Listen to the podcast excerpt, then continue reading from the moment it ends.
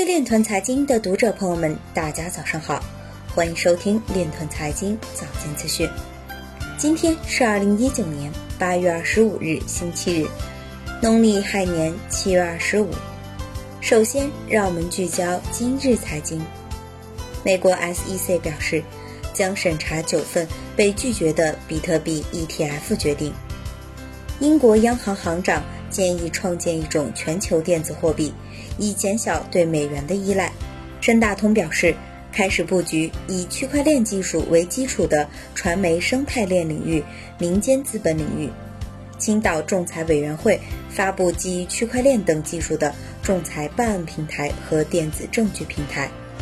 货币官方表示，警惕第三方擅自利用货币名义进行不实宣传、误导关联等行为。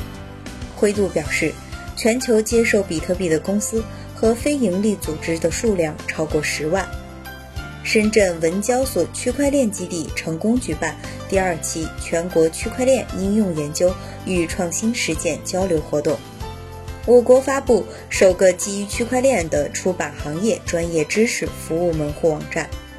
邱旭航表示，区块链技术可以较根本地解决农业企业发展难题。于佳宁表示。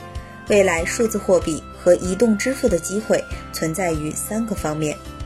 今日财经就到这里，下面我们来聊一聊关于区块链的那些事儿。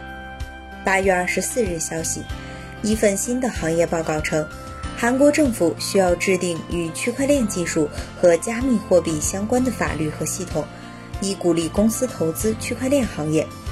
该报告由 BC Cart 数字研究所。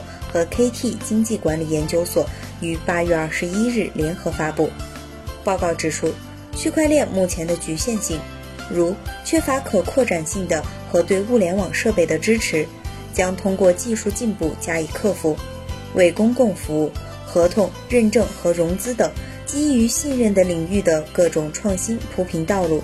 许多国家正在修改法律制度，以促进企业对区块链项目的投资。然而，韩国在建立区块链技术的制度安排方面进展缓慢，阻碍了其传播。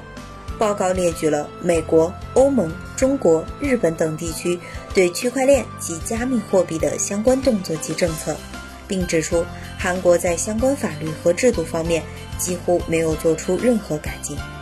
以上就是今天链团财经早间资讯的全部内容，感谢您的关注与支持，祝您生活愉快。我们明天再见。